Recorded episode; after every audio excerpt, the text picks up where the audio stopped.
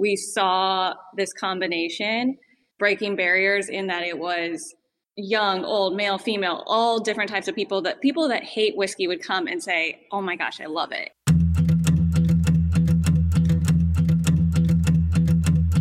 I'm your host, Dave Knox, and this is Predicting the Turn, a show that helps business leaders meet their industry's inevitable disruption head on. Welcome to another episode of Predicting the Turn. Today we sit down with Steven and Brittany Yeng to learn about their journey launching Screwball. Steven, Brittany, welcome to the show. Hi, thank you. Thanks, Dave. We're glad to be here. I'm super excited. Well, I want to start with just the uh, the story of what exactly is Screwball for somebody that might not be familiar with it. Yeah, so uh, you know, we create the world first peanut butter whiskey. Most people wonder why peanut butter and whiskey. When people hear of it, either hey, you're messing with my whiskey or you're messing with my peanut butter. So our story actually go way back where uh, I was born in Cambodia, third world country. My uh, parents just survived a whole genocide that happened, and my grandparents and my aunt and uncle unfortunately lost their lives during the genocide born in the mid 80s. When I was around one years old, I caught polio. It's an airborne virus similar to COVID that happened. And unfortunately, uh, it affected my right leg. So it literally paralyzed me overnight. My parents decided to left everything, snuck into Thailand. And uh, we stayed essentially in a prison for about six years where we'd stand in line for food and water. And our prayer got answers where we got a random act of kindness for a couple who live in San Diego, sponsor us into um, into America. And there, when they saw us all skin and bone all the time, so they would give us basket of food. It would be a bread, peanut butter, and some fruits. And there was my first love of peanut butter. And so I started doing that. Met my wife when we were in elementary school, so we could say elementary school sweetheart. So uh, and then uh, opened up my first uh, bar when I was around 22, and uh, while she was going to uh, school and working at the restaurant also, she went to school for her uh, master in chemistry and went on to uh, being a lawyer doing pharmaceutical patents over at Chicago, University of Chicago. And so over at my restaurant, I would start putting peanut butter in everything because I, I fell in love with peanut butter like a lot of uh, Americans. And I would put in fried rice, wings, spring rolls, sake, and I started putting in peanut butter and it just took off from there. So um, that's when I just start doing peanut butter whiskey.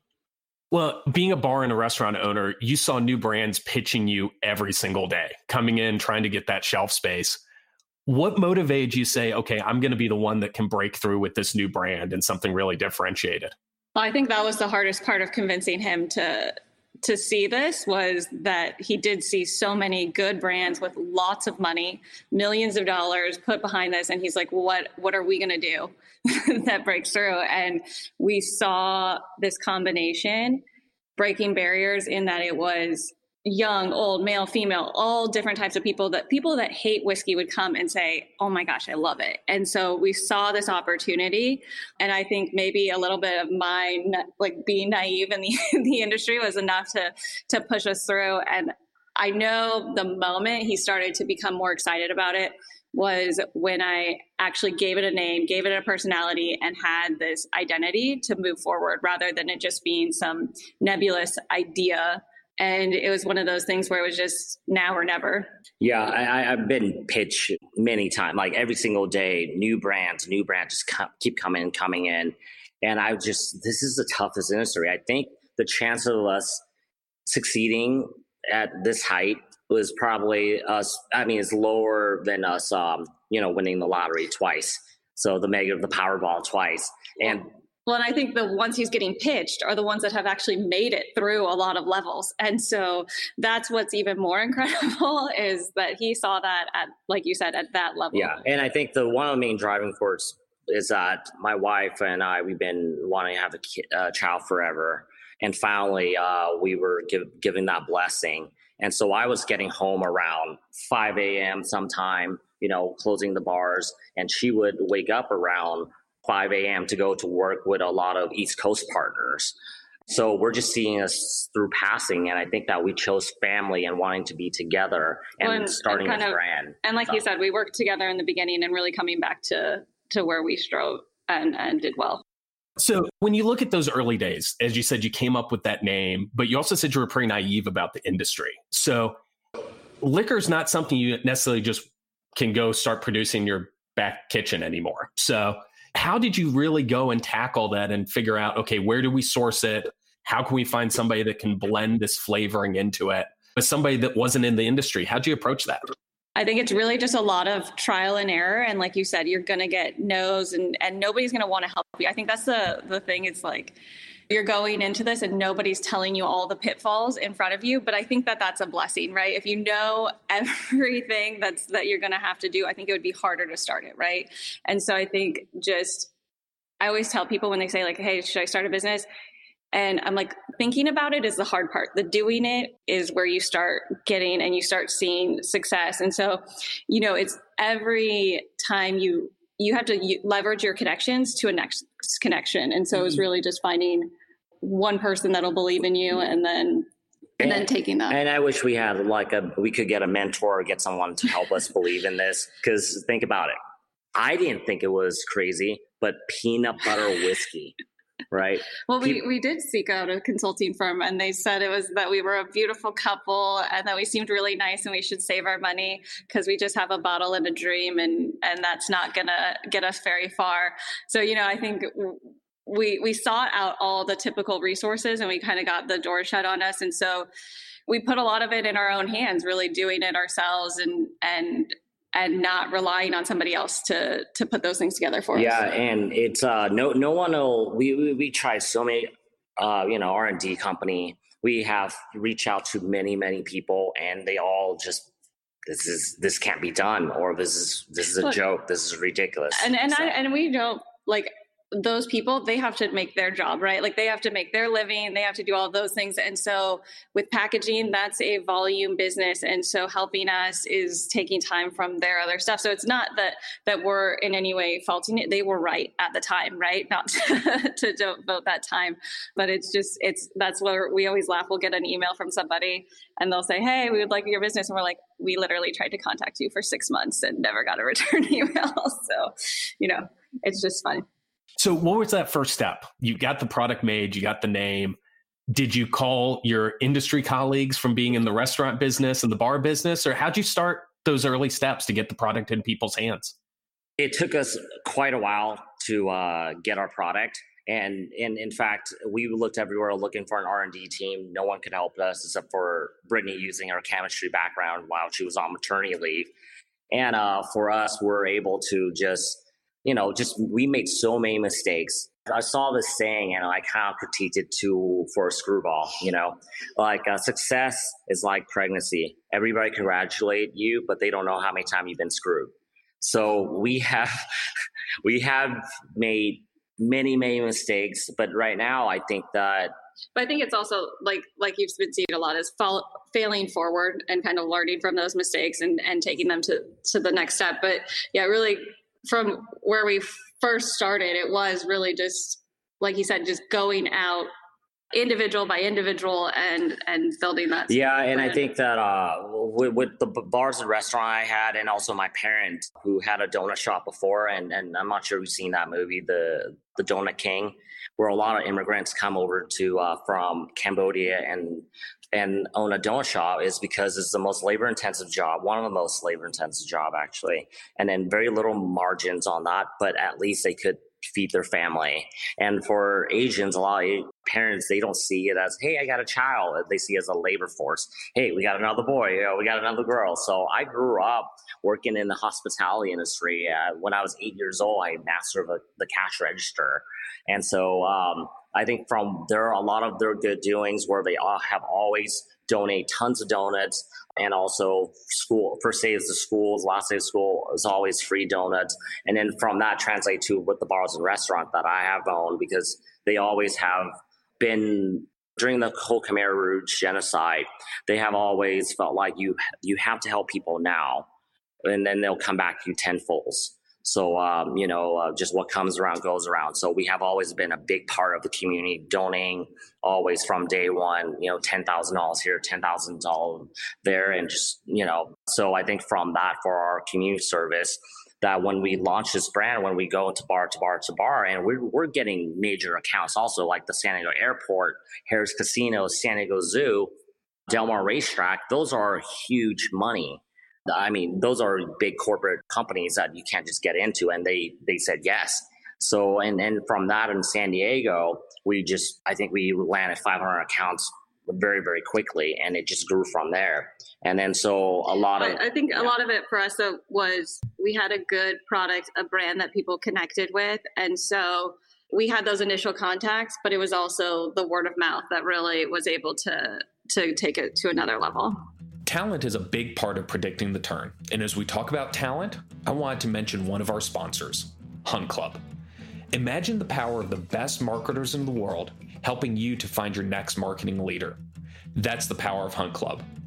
Hunt Club is a new category of talent company that powers the network of experts, connectors, and business leaders to help you find the best talent.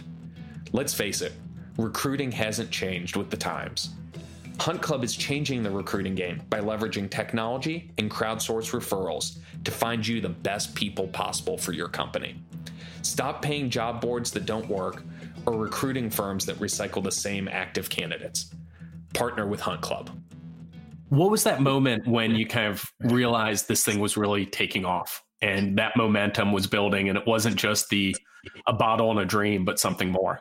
Well, I think I think the time where like we like hugged each other and like looked at it was we got a call. It was actually funny. Somebody had wrote a negative article and it led to somebody at the Today Show finding out about Screwball. So there's no such thing as bad press, right?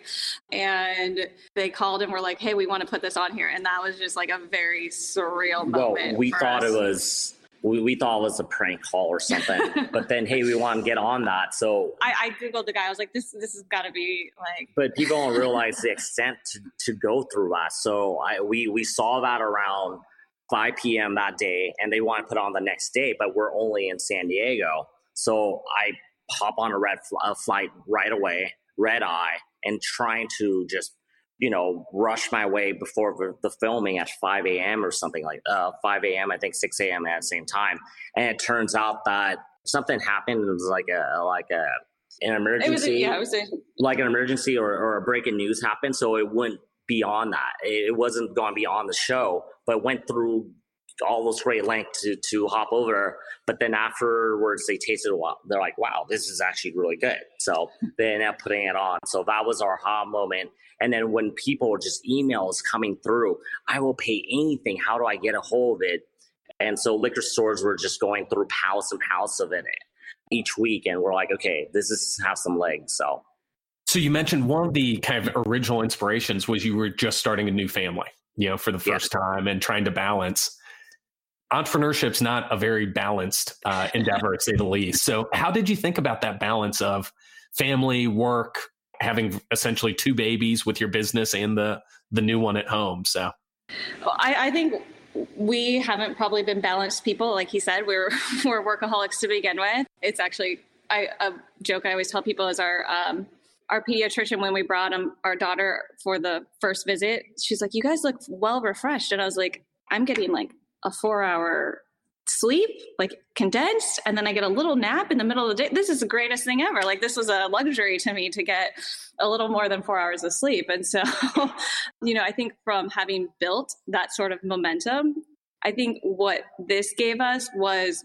with my job as a lawyer and his job at the restaurant, there wasn't the flexibility in being able to incorporate our children into the day to day, right? So I can have my daughter and take a call. I can travel. We travel with her everywhere. She was on the road with us as we traveled. I think she's been to like 40 different states doing all those things. And so it is not perfect. It's not the dream in any, any way, but it was for us, gave us that sort of a little bit more flexibility to to do it. And so i think it's maybe a perspective of where we were coming from that enabled us to really appreciate that time. And when we see that is that at least we could see her late nights and early mornings you know and so we're again we're 100% self-funded.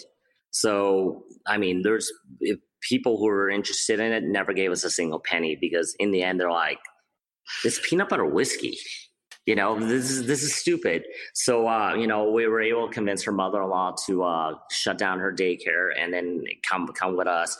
And you know there's there's some funny moments where at first we're doing two hotels you know cheap hotels but it's, it's hard to get two rooms together we're like screw it we're family. So um, you know my mother-in-law we, we would get two we two beds. like we yeah we still travel. This where she would stay with us with our two kids and my mother-in-law and my Well, wife and i so in, so in one the- hotel room so.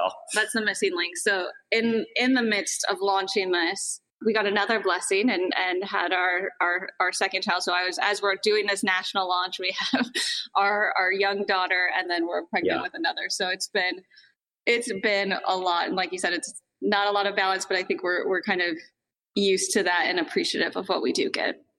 So let's talk about the brand because you've indicated a couple of times. There's Screwball, it's made from Misfits, Screwballs, and Black Sheep. Why did you really gravitate towards that image and brand as what this thing was all going to be about?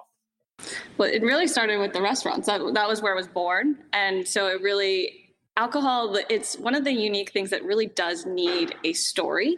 And that was one of the things that, that Steve, when he was coming to me, he's like, we really need a story. And that was the birthplace. And so we really wanted, and Steve can probably tell you more about the restaurant and Yeah. what inspired it. ba- basically a screwball eh, how brittany came up with that it's everybody having a lot uh, inner screwball in them you know if we grew up mom we're going to be in the alcohol industry like crap. Where we have a, a black sheep on our hand. I definitely got my parents crying when I told so them that. but we came together and found our crew. So there's a k-r-e-w in that. We're no longer about black sheep in our family. And this brand's for all young old male female as long as they're of age. You know they're most likely going to love peanut butter. I mean some fun facts is that reese's is the best selling candies right peanut butter since the 40s and also you know the average american kids uh, from the time they could have uh, solid food till 18 consume 1500 peanut butter sandwiches during that time.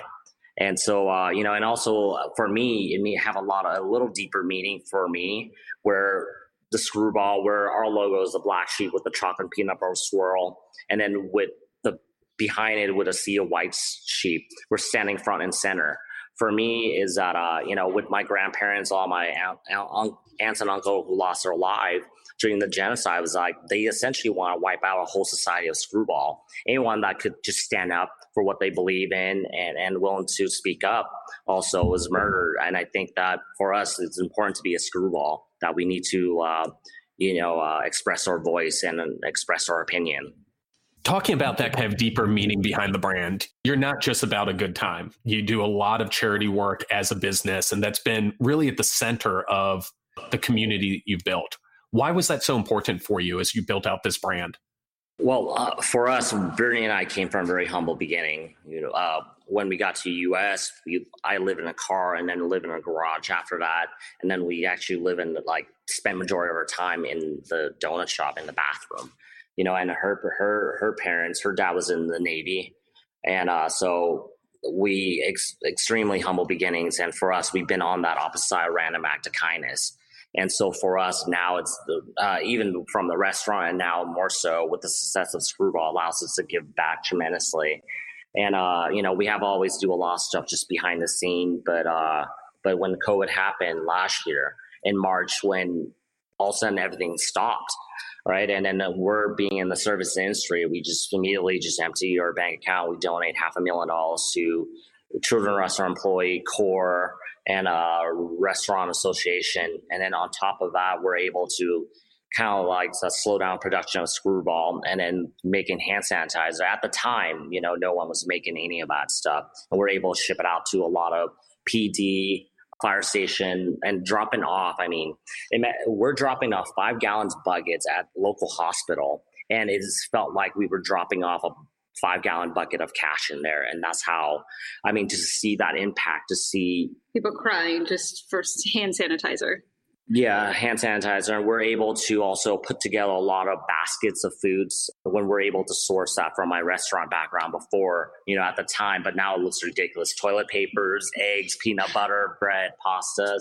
At the time, every shelf was wiped out. And so I think that, I, I mean, Yeah. for us, it, it, we know with when we had the restaurants, the community was what built us, right? We were a place for the community. And so when we built Screwball at the heart of it, we wanted to do that at a much larger scale. And so it's it just made sense that when that community was hurt, we would come and do what we could. It wasn't going to save anything, but it was to show that solidarity. So when COVID happened, you started with all those amazing efforts, but then you did some formal campaigns as well with Screw COVID 19 and Screw It Forward that were really as part of the brand. What was yep. part of those?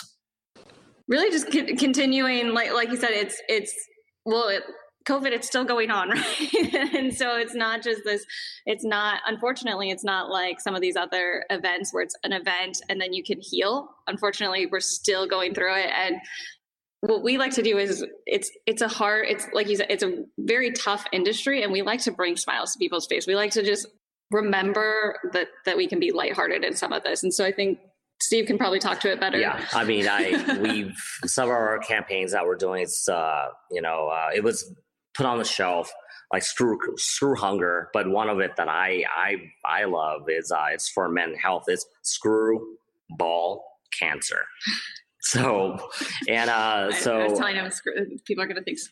and then so I think that we're we're going to try to uh, do a lot of that, uh, you know, for men's health also on that. But the thing is, we sell fun, and it should be just you know fun at a responsible with responsibility on that. So, and we just noticed the liquor industry. There's a lot of suits and ties, a lot of button up industry, and so I think that we should have fun and, and being lighthearted and being part of screwballs you have to be able to laugh at yourself also. So you mentioned earlier that you know the business is 100% self-funded. And you know, we're coming off a decade where venture capital and everything is so celebrated. What led you down the path of going 100% self-funded and what advice would you give to other entrepreneurs starting the journey? Well, you know that saying that um the bank would only lend you money when you don't need it. so we definitely tried to get funding, and we, we so just couldn't get you know, it. it's a, a birth of necessity, right? But for others, I think that it's exactly what you said. I think that venture capitalism is so celebrated, and I think a lot of it is see what you can do on your own. There is freedom in it being your own company, not having to worry about it. Would we have been able to do the charitable things that we want to do? Would we be able to do some of these things where we might be losing money in the short term for the greater good of the brand if we had somebody over our shoulder? And so I think in this world where all of that is celebrated, thinking what steps you can do and, and being more creative about how you can finance the, yeah, the company? I mean, there there's been several occasions where we came home with no electricity or you know we're like okay shoot we didn't make our electricity bill this time. I mean i remember december 2018 we are going to look see how much points we have on our credit card. Let's go look for coins coins and stuff and, so we could pay our mortgage I this mean, month. and, and that and there's a drive in failure literally not being an option like you not being able to you would lose your house you would lose everything you worked for there is a driving force that that will make you find some semblance of success out of that. So we, we definitely could see some light of at the end of at the end of tunnel, but at the same time, we're, we're you know you're like, okay, what have we done? I mean, is this something that is it just regional that people like, but then how is it perceived nationally?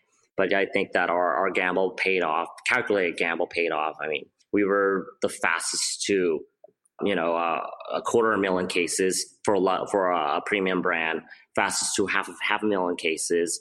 And uh, last, I think we just celebrated um, that we we depleted a million nine liter cases. So that's amazing.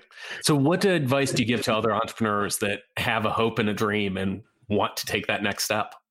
Don't be afraid to make mistake. Failure is, uh, I think, I, I uh, David uh, Meltzer mentioned this, where you know, failure is where you will remember most because it hurts. It's and the then, highest intensity learning experience you could have. And so, really not being afraid of failure in the short term, but not letting failure in the long term being that option. And so, a lot of it is just taking that first step. That first step is the hardest, but you know, it's with my chemistry background, it's kind of that activation energy, right? You have to move to where it's harder to go back to where you were and you have to keep moving forward. And so it's getting that taking enough steps that you can't go back.